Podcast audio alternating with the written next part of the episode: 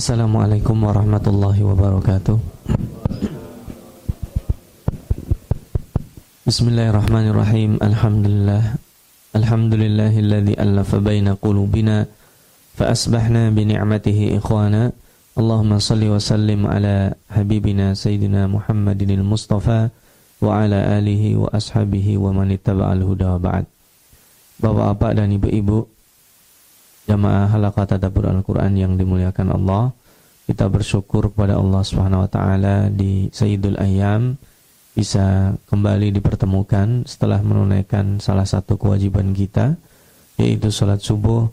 Kita lanjutkan pagi hari ini dengan majelis Al-Quran kita yaitu halakah tadabur Al-Quran yang pada kali hari ini adalah halakah ke-43 Biiznillah kita akan melanjutkan apa yang pernah kita tadaburi pada pertemuan sebelumnya yaitu tentang uh, ayat kursi dan kisah para nabi.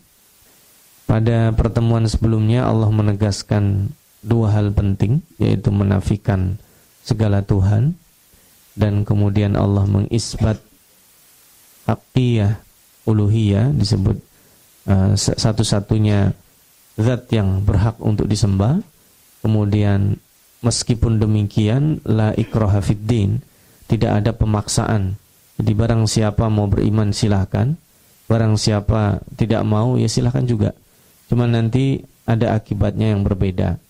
Maka nantinya ketika Allah katakan wa may yakfur bittaghuti wa yu'min billah faqad istamsaka bil urwatil wuthqa barang siapa yang mengingkari. Nah, pengingkaran itu bukan berarti pengingkaran wujudnya, tetapi pengingkaran itu minimal adalah ketidaksetujuan kita terhadap togut-togut itu.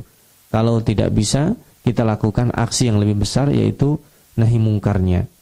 Maka ini nanti akan diteruskan pada ayat yang insya Allah akan kita tadaburi contoh-contoh orang-orang yang uh, atau contoh-contoh tohud serta contoh-contoh kezaliman yang kemarin disebut dengan wal kafiruna humuz zalimun. Bismillah Allah kita akan tadaburi ayat 257 dan sampai 259 jadi kita tiga ayat ya. A'udzu billahi minasyaitonir rajim. Bismillahirrahmanirrahim. Allahu waliyul ladzina amanu yukhrijuhum minadh dhulumati ilan nur. والذين كفروا أولياؤهم الطاغوت يخرجونهم من النور إلى الظلمات Ulaika ashabun narihum fiha khalidun.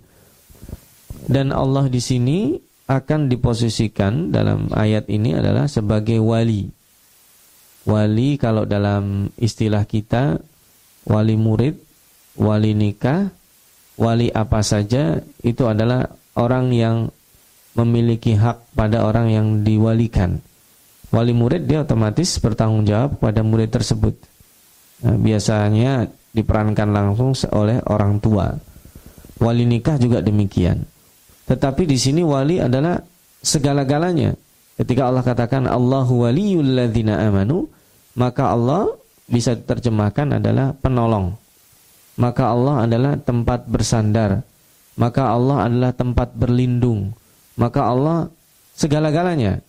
Itu maka bagi waliyul mukminin itu penolong. Waliyul mukminin itu adalah uh, pem, pengayom, pemelihara, Nah, maka biasanya sering diterjemahkan sebagai penolong karena penolong itu uh, posisi uh, untuk melindungi.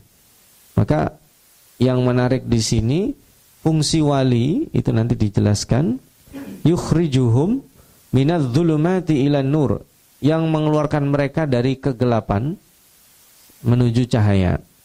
Ini ada dua hal yang menarik di sini. Yang pertama, az-zulumat di sini dengan plural. Eh, zulumat di sini plural. Berarti berbagai macam kegelapan. Ilan nur menuju satu cahaya saja. Allah juga tidak mengatakan di sini dikatakan minadh dhalam ilan nur dari kegelapan pada cahaya. Kegelapan yang satu menuju cahaya yang satu atau sebaliknya minadh dhulumati ilal anwar misalnya. Tapi Allah mengatakan minadh dhulumat ilan nur dari berbagai macam kegelapan menuju satu cahaya. Nah ini disebut juga isti'arah. Ini salah satu bentuk majas. Dalam artian bahwa zulumat di sini bukan kegelapan yang eh, apa ya ke kegelapan fisik, tetapi zulumat di sini adalah abdolal, yaitu kesesatan, dan nur di sini adalah petunjuk.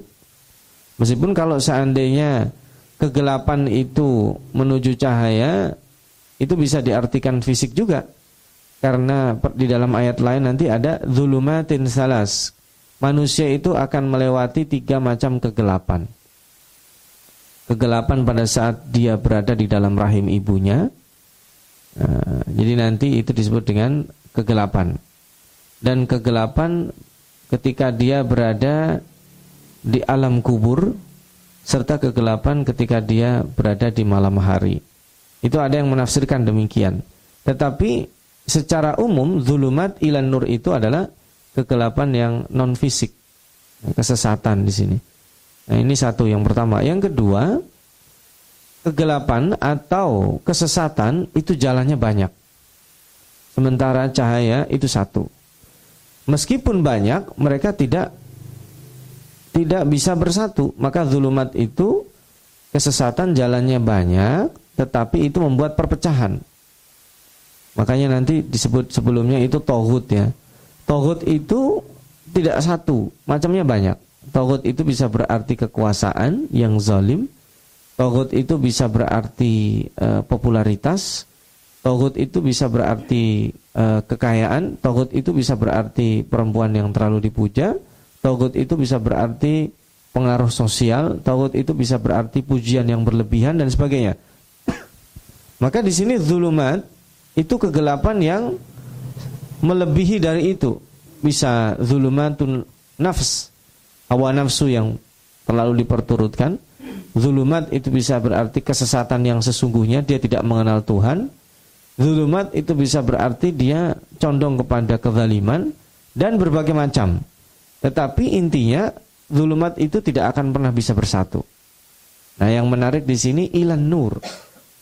Jadi Allah memakai perumpamaan kan bisa saja misalkan yuhrijuhum minadh-dhalali ilal huda yang mengeluarkan kalian dari kesesatan menuju cahaya atau menuju petunjuk.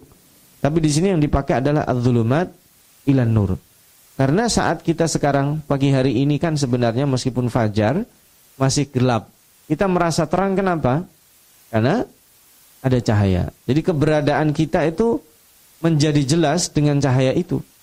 Kalau seandainya tidak ada cahaya, kita tidak tahu berapa orang ada di sekitar kita. Kalau ada terang seperti ini kita bisa ngitung berapa orang.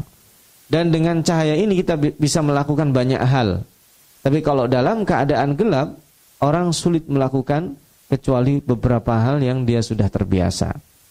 Nah, makanya an-nur di sini adalah nikmat pertama sebagai wali ini Allah Subhanahu wa taala ketika sifatnya di sini adalah waliyul mukminin atau waliul ladzina amanu, maka nikmat yang pertama yang perlu kita ingat adalah yukhrijuhum minadh-dhulumati ilan nur. Ini yang pertama. Sebagai mukabalahnya, kebalikannya, walladzina kafaru awliya'uhumut taghut. Masih ada kelanjutan kemarin ya. Sementara orang-orang yang kafir itu mereka mempunyai wali mempunyai maka di sini nggak pas sebenarnya. Kalau diartikan hanya sebagai penolong, uh, wali di sini itu bentuk loyalitas. Uh, loyalitas itu bisa jadi karena banyak hal, karena materi atau karena yang lain sebagainya. Sementara orang-orang yang kafir itu disatukan loyalitas mereka atau dipengaruhi loyalitas mereka. Karena kalau penolong saya kira tidak tepat ya aulia uhum at-tohut, penolong-penolong mereka adalah tohut, itu kurang tepat. Jadi wali yang pertama berbeda dengan wali yang kedua artinya. Yang pertama itu berarti segala-galanya, penolong, pemelihara, penjamin dan sebagainya. Yang kedua tidak. Aulia di situ pertama Allah tidak mengatakan walladzina kafaru waliyuhum. Jadi dibalik kalau pertama tadi wali single, kalau di sini sudah plural. Walladzina kafaru awliya'uhumut taghut. Orang-orang yang kafir itu memiliki loyalitas yang berbeda-beda. Oh, ibarat kita di dunia militer, pimpinannya bisa jadi satu, panglima. Tetapi dia punya loyalitas kepada jenderal A. Yang pasukan ini punya loyalitas jenderal B.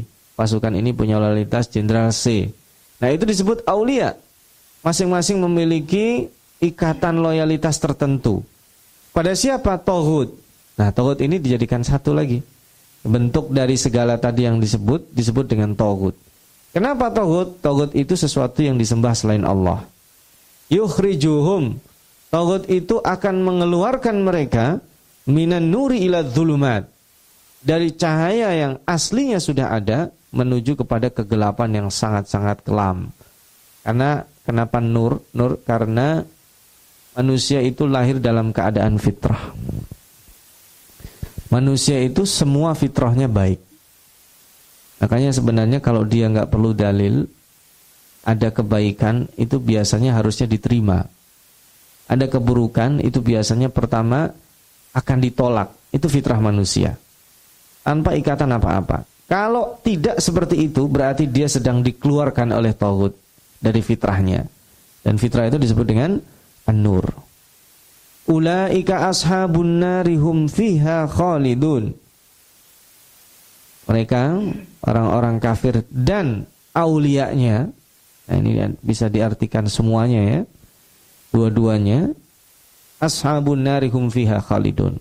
Ini enggak perlu kita jelaskan, mereka akan mendapatkan kekekalan di dalam neraka. Nah, ini ada dua contoh. Yang pertama akan dibicarakan tentang kisah Nabi Ibrahim Alam tara ila alladhi haja Ibrahim fi rabbih an atahu Allahul mulk. Alam tara itu hampir sama dengan aro'aita. Kalau kita membaca Al-Quran ada alam tara, ada aro'aita, itu sebagian besar atau hampir semuanya digunakan untuk takjub. Sigot takjub di sini disebut dengan sigot takjub ya. Jadi ketika orang mengatakan alam tara, Nah, itu berarti sesuatu kisah yang luar biasa. Aro'aita itu juga mengherankan.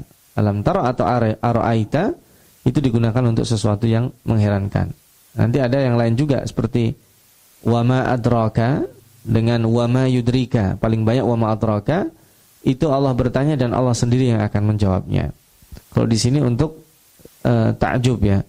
Alam taro, tidakkah kamu lihat Ah, atau sudahkah kamu perhatikan ilalladzi haja Ibrahim tentang kisah seseorang yang mendebat Nabi Ibrahim fi rabbih tentang Tuhannya an atahullahul mulk hanya karena orang tersebut dikasih oleh Allah kekuasaan jadi ini juga sekaligus memberikan uh, inspirasi bagi kita kekuasaan ketika berada di tangan kita, kita cenderung untuk memproteksi kekuasaan tersebut. Yang kedua, bisa merendahkan orang lain sehingga tidak menerima kebenaran dari orang lain.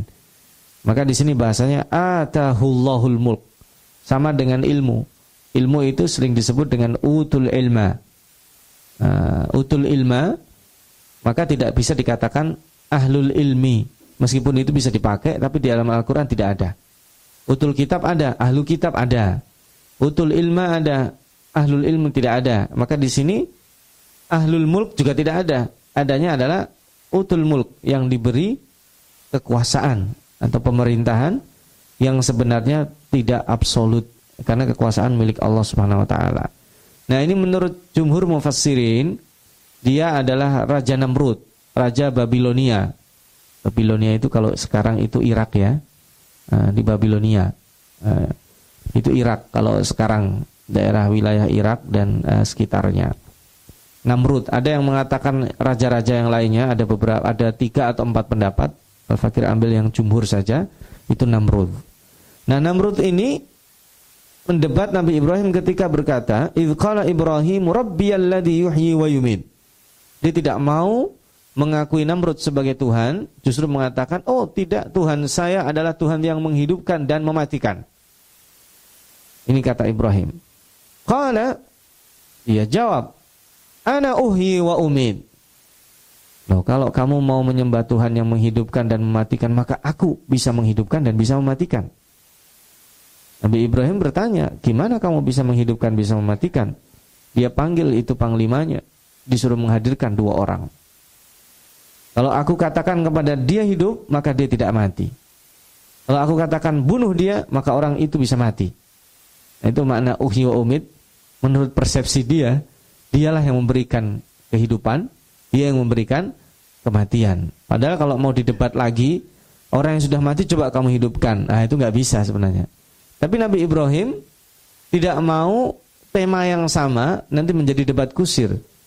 Di sini kecerdasan Nabi Ibrahim. Nabi Ibrahim menjawab dengan satu hal yang akan menyebabkan dia tidak bisa berbicara. Qala Ibrahim, oke kalau kalau kamu bisa menghidupkan dan mematikan, Tuhanku punya kelebihan lain. Apa itu?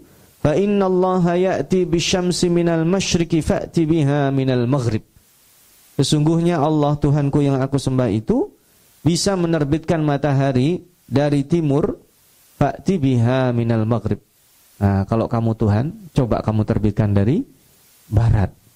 Wabuhital ladzi kafar. Maka dia terdiam, tidak bisa menjawab.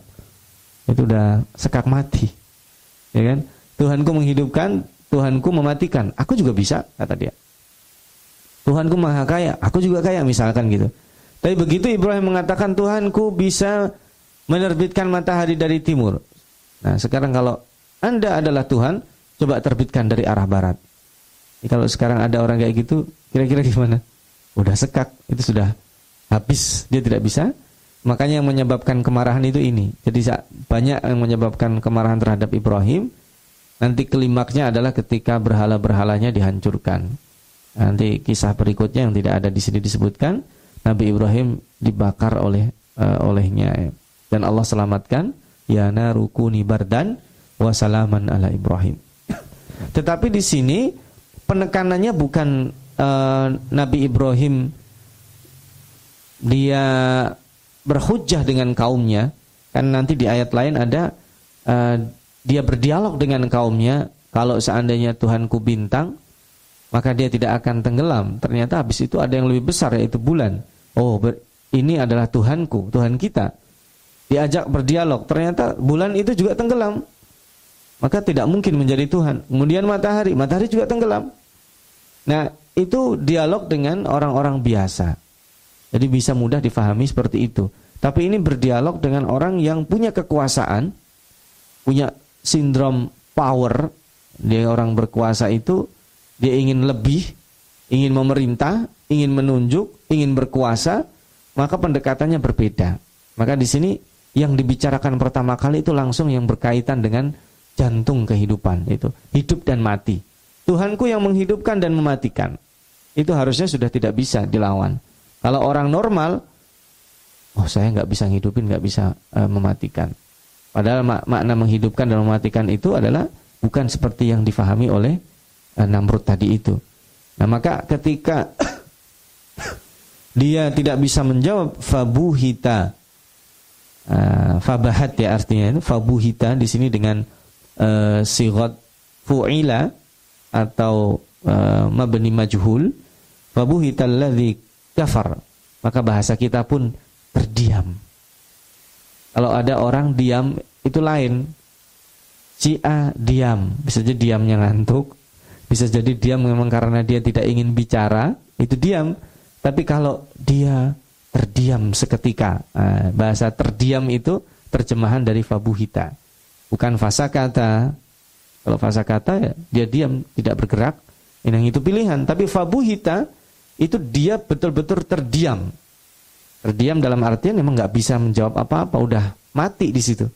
Fabuhita alladzi kafar. Wallahu la yahdil qaumadz zalimin. Jadi ini judulnya kezaliman ya. Kita masih nyambung terus dengan kemarin wal kafiruna humuz zalimun wallahu la yahdil qaumadz zalimin. Ini yang pertama. Jadi tauhid bisa berarti mempengaruhi hal seperti ini, kekuasaan juga bisa jadi tauhid. Yang berikutnya alam taro dilanjutkan au kalladhi atau tidakkah kamu memperhatikan marra ala qaryatin wa hiya khawiyatun ala urushiha Qala anna yuhyi hadihillahu ba'da mautiha. Ini jumhur ulama juga mengatakan orang yang disebut di sini adalah Uzair. dan Koryah yang disebut satu desa yang ada di Baitul Maqdis. Jadi ceritanya ketika pasca kejayaan Nabi Sulaiman yang memimpin Bani Israel beberapa tahun, beberapa puluh tahun, kemudian setelah wafatnya Nabi Sulaiman, Bani Israel dan kerajaannya itu dihancurkan oleh Raja Bukhtanasar. Ini juga raja lain dari Babilonia ya. Jadi ada uh, dua raja Babilonia yang kejam. Yang pertama itu Namrud tadi itu ya. Yang kedua adalah Bukhtanasor. Itu uh, kisahnya saya kira juga bisa dibaca bukan hanya di dalam Al-Qur'an, di dalam uh, perjanjian lama dan perjanjian baru itu ada. Terkenal Raja Bukhtanasor itu yang menghancurkan Bani Israel. Saking hancurnya dibahasakan di sini ala qaryatin wahiyya khawiyatun ala urushiha. Jadi atap rumah itu sampai di bawah kalau ibarat kita genting-genting itu berserakan uh, di bawah. Di atas genting itu nanti ada rak-rak buku, ada meja, mebel bahasa kita. Jadi biasanya kan kalau rumah itu hancur, yang paling atas itu gentingnya. Tetapi ini tidak. Khawiyatun ala urushiha. Itu saking dahsyatnya kerusakan, gentingnya atau atap rumah itu di bawah, baru di atasnya itu reruntuhan-reruntuhan dinding. Jadi memang merata betul. Itu saking dahsyatnya kekejaman Raja Bukhtanasar. Nah dia masuk di rumah itu eh, ke tempat desa tersebut. Ini berbeda pendapat juga ya. Ada yang mengatakan Nabi Hidir tapi jumhur ulama mengatakan ini Uzair. Qala anna yuhyi hadihillahu ba'da mautiha. Uzair itu bertanya, bagaimana Allah bisa menghidupkan desa yang sudah mati ini? Kemudian dia duduk istirahat sebentar dengan himarnya dan dia makan makanan yang disebut di situ yang paling terkenal ada dua yaitu inab dan tin dia makannya uh, inab itu anggur tin itu adalah buah tin dan minumannya adalah jus buah nah, jus jenisnya tidak tidak diketahui ini riwayat yang paling terkenal jadi makanannya di sini makan buah-buahan nah pada saat dia makan itu habis makan habis berjalan ngantuk dia. Dan ditidurkan Allah. Tidak tanggung-tanggung. Fa'amatahullahu mi'ata amin. Tidurnya 100 tahun bayangkan. Tidak tanggung-tanggung ini tidur 100 tahun. Ya, Nabi Uzair ini tidur 100 tahun. Dan setelah 100 tahun, thumma ba'athah. Kemudian dia dibangkitkan. Kayak dibangkitkan itu al-bi'thah juga dibangkitkan dari tidurnya itu dibangunkan. Ketika bangun dia ditanya, "Qala kam labis?" Kira-kira kamu tidur berapa lama? Qala labistu yauman au ba'da yaum. Aku tidur seharian atau setengah hari. Karena saking capeknya berjalan, seseorang mungkin merasa oh, kayaknya agak pegel-pegel nih badan kayak tidur sehari atau setengah hari. Tapi dijawab, Qala amin. Tidak, kamu tidur itu sudah setahun. Mana buktinya? Fandur ila ta'amika wa syarabika lam yatasanna. Pertama, kamu perhatian, perhatikan yang ada di sebelah kanan dan kirimu, minumanmu tidak berubah. Masya Allah, itu ada jus, sudah 100 tahun, masih bisa diminum. Tidak hilang. Kemudian ada inap dan tin sudah 100 tahun masih bisa dimakan. Nah, itu tanda pertama. Yang kedua, wandur ilal idhami kaifa uh, sebelumnya ya, wandur ila himarika walinaj'alaka ayatan linnas. Ada dua sekaligus. Yang pertama, coba kamu lihat kepada himar kamu. Uh, keledai. Oh, keledainya mana nggak ada? Tinggal tulang. Nah, walina ja'alaka ayatan linnas. Nah, makanya loh, lalu tulang-tulang itu kalau betul keledaiku gimana? Allah jawab, "Wandur ilal idhami kaifa nunsizuha, thumma naksuha lahma." Ini bisa jadi menunjukkan proses hari kebangkitan nanti. Jadi tulang-tulang yang berserakan itu disatukan Allah. Itu makna nunsizuha, kemudian diangkat, berdiri dan di, naksuha dibungkus oleh Allah dengan lahma. Nah, itu beda dengan penciptaan kita. Kalau penciptaan kita itu dari nutfah, nanti menjadi segumpal darah dan daging, baru kemudian datang tulang. Nah, setelah tulang itu yang terakhir daging yang luar. Nah, ini berbeda dengan penciptaan asal. Ini sudah kalau bahasa kita sudah rekonstruksi. Sudah bangunan ulang. Maka jauh lebih mudah bagi Allah. Harusnya yang, yang paling sulit itu adalah mencipta pertama kali. Mencipta manusia pertama kali. Nah, kalau kita sudah pernah diciptakan Allah, kemudian rusak itu gampang. Karena bagi seorang insinyur yang sulit itu pertama kali, apalagi Allah di sini maha maha yang luar biasa. Nah, ini adalah ayat tanda-tanda kekuasaan Allah bagi manusia. Falamma tabayyan dan ketika dia jelas qala a'lam. A'lam di sini di sini artinya saya yakin. Ada yang mengatakan saya akan mengajarkan annallaha ala kulli syai'in qadir maha Allah maha berkuasa. Ini di sini judulnya adalah bisa membangunkan orang yang mati. Ingat kaitannya dengan yang pertama. Pertama adalah uhi wa umid, ya. Maka tanda-tanda kekuasaan Allah yang pertama kali itu sebenarnya adalah kehidupan dan kematian. Harusnya seseorang tidak e, melebihi itu ya. Harusnya kalau ada tanda-tanda kekuasaan lain, kita dengan kehidupan dan kematian sudah cukup. Tadi pagi kita bangun tidur, itu kalau mau merenung luar biasa. Seseorang itu tahu kalau dia bermimpi ketika bangun. Seseorang dia tahu kalau dia tidur kalau dia bangun. Ya kalau tidur dia tahu apa-apa dia.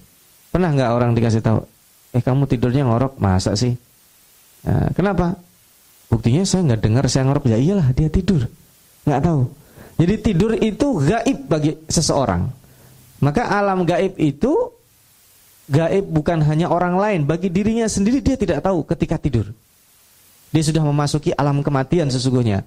Maka dikatakan an-naum itu disebut dengan kematian kecil. Ketika Allah bangunkan di pagi hari subuh tadi bagi yang sudah tidur itu maka kita dihidupkan kembali oleh Allah. Maka itu adalah tanda-tanda kekuasaan Allah. Sebenarnya sama, kita dimatikan 2-3 jam dengan dimatikan 100 tahun Uzair ini atau dimatikan 300 atau 309 tahun Ashabul Kahfi itu. Dan itu adalah tanda-tanda kekuasaan Allah yang bisa menghidupkan dan bisa mematikan. Nanti dilarikannya untuk apa? Orang-orang yang cerdas itu memikirkan masa depan. Oke, nanti saya mati. Ketika saya dibangkitkan dalam keadaan apa?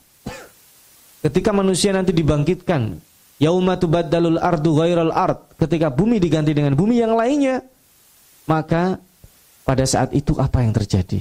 Manusia dihitung. Makanya qala a'lam saya yakin annallaha ala kulli syai'in qadir. Maka Allah adalah zat yang maha berkuasa. Nah ini kisah ini masih berlanjut nanti ya. Nanti akan kembali ke Nabi Ibrahim juga uh, bukan min, meragukan kekuasaan Allah, tapi ingin meyakinkan dirinya. Dan ini nanti terjadi dalam hidup kita. Ada kalanya kita itu meragukan pada diri kita sendiri. Nah, pada proses itu kita memerlukan peneguhan. Maka itu yang disebut kita harus mencari komunitas. Nabi Muhammad SAW dalam surat Isra pun diperintahkan Allah, wasbir nafsaka ma'alladina yad'una rabbahum bil ashi wal ghadad yuriduna wajha. Bil ghadati wal ashi yuriduna wajha. Jadi yang yang menginginkan seseorang orang-orang itu adalah e, menyembah Allah Subhanahu wa taala karena akan sama saling meneguhkan. Ini yang bisa kita tadaburi pada kesempatan kali ini sebagai lanjutan ayat kursi kemarin ya. E, saya mengingatkan bahwa ayat kursi kemarin termasuk setelahnya itu mendahulukan nafi karena nafi itu tidak bisa diingkari. Otak kita tidak menerima sesuatu yang negatif ya. Masih ingat contohnya kemarin Bapak-bapak, ibu-ibu saya saya larang untuk membayangkan ada onta ikut halakoh tadabur kita. Eh malah terbayang. Onta itu yang namanya ketika disebut jangan bayangin onta, malah datang ontanya. Harusnya kalau jangan bayangin onta, bayangin gajah, bayangin yang lainnya, otomatis ontanya pergi. Maka Allah mengatakan la ilaha, tidak ada Tuhan, itu langsung hadir seketika Tuhan. Illallah di situ untuk isbat. Maka wa may yakfur barang siapa yang mengingkari Togut bukan mengingkari kehadirannya, kehadiran kezaliman itu ada. Gak mungkin kita negeri kita ini sekarang penuh dengan kezaliman. Kita jawab, oh enggak, kita baik-baik aja. Gak bisa. Maka wa may yakfur togut itu togut yang ada harus kita ingkari minimal dengan hati dan maksimal kita usahakan dengan nahi mungkar. Nah ini contoh-contohnya uh, setelah disebutkan penolong kita adalah Allah. Siapa Allah? Ini di, dipraktekkan oleh Nabi Ibrahim. Allah adalah yang menghidupkan dan mematikan. Maka jangan pernah kita cemas karena nahi mungkar dan amar ma'ruf kita, kita akan berakibat kepada kematian. Itu pesan implisitnya dengan ayat ini adalah kehidupan dan kematian itu yang memberikan Allah. Tiba-tiba ada terjadi kecelakaan besar-besaran e, pesawat udara, kemudian oh saya nggak mau naik pesawat udara dulu, nggak bisa. Yang memberikan kehidupan dan kematian adalah Allah. Tiba-tiba terjadi kecelakaan misalnya karena satu hal, yang lain sebagainya, kemudian kita cemas yang memberikan hidup dan mati adalah Allah. Nah ini uh, tema besar kita pada kesempatan kali ini baik hidup dan mati itu karena karena rezim yang zalim yang uh, orang masih ingat kisahnya Nabi Musa kan sampai disembunyikan anaknya tetap mati juga. Ataupun kehidupan dalam artian normal. Orang itu akan mati dimakan usia dengan tua lemah atau dengan penyakit kemudian mati. Itu semua sama saja judulnya. Yang memberikan hidup dan kematian adalah Allah Subhanahu wa taala. Itu mungkin yang bisa uh, Al-Fakir Tataburi pada kesempatan kali ini. Nanti mudah-mudahan beberapa menit jika masih ada yang ingin menambahkan dialog atau bertanya saya persilahkan. Sementara uh, itu dulu. Jazakumullahu khairan. Wassalamualaikum warahmatullahi wabarakatuh.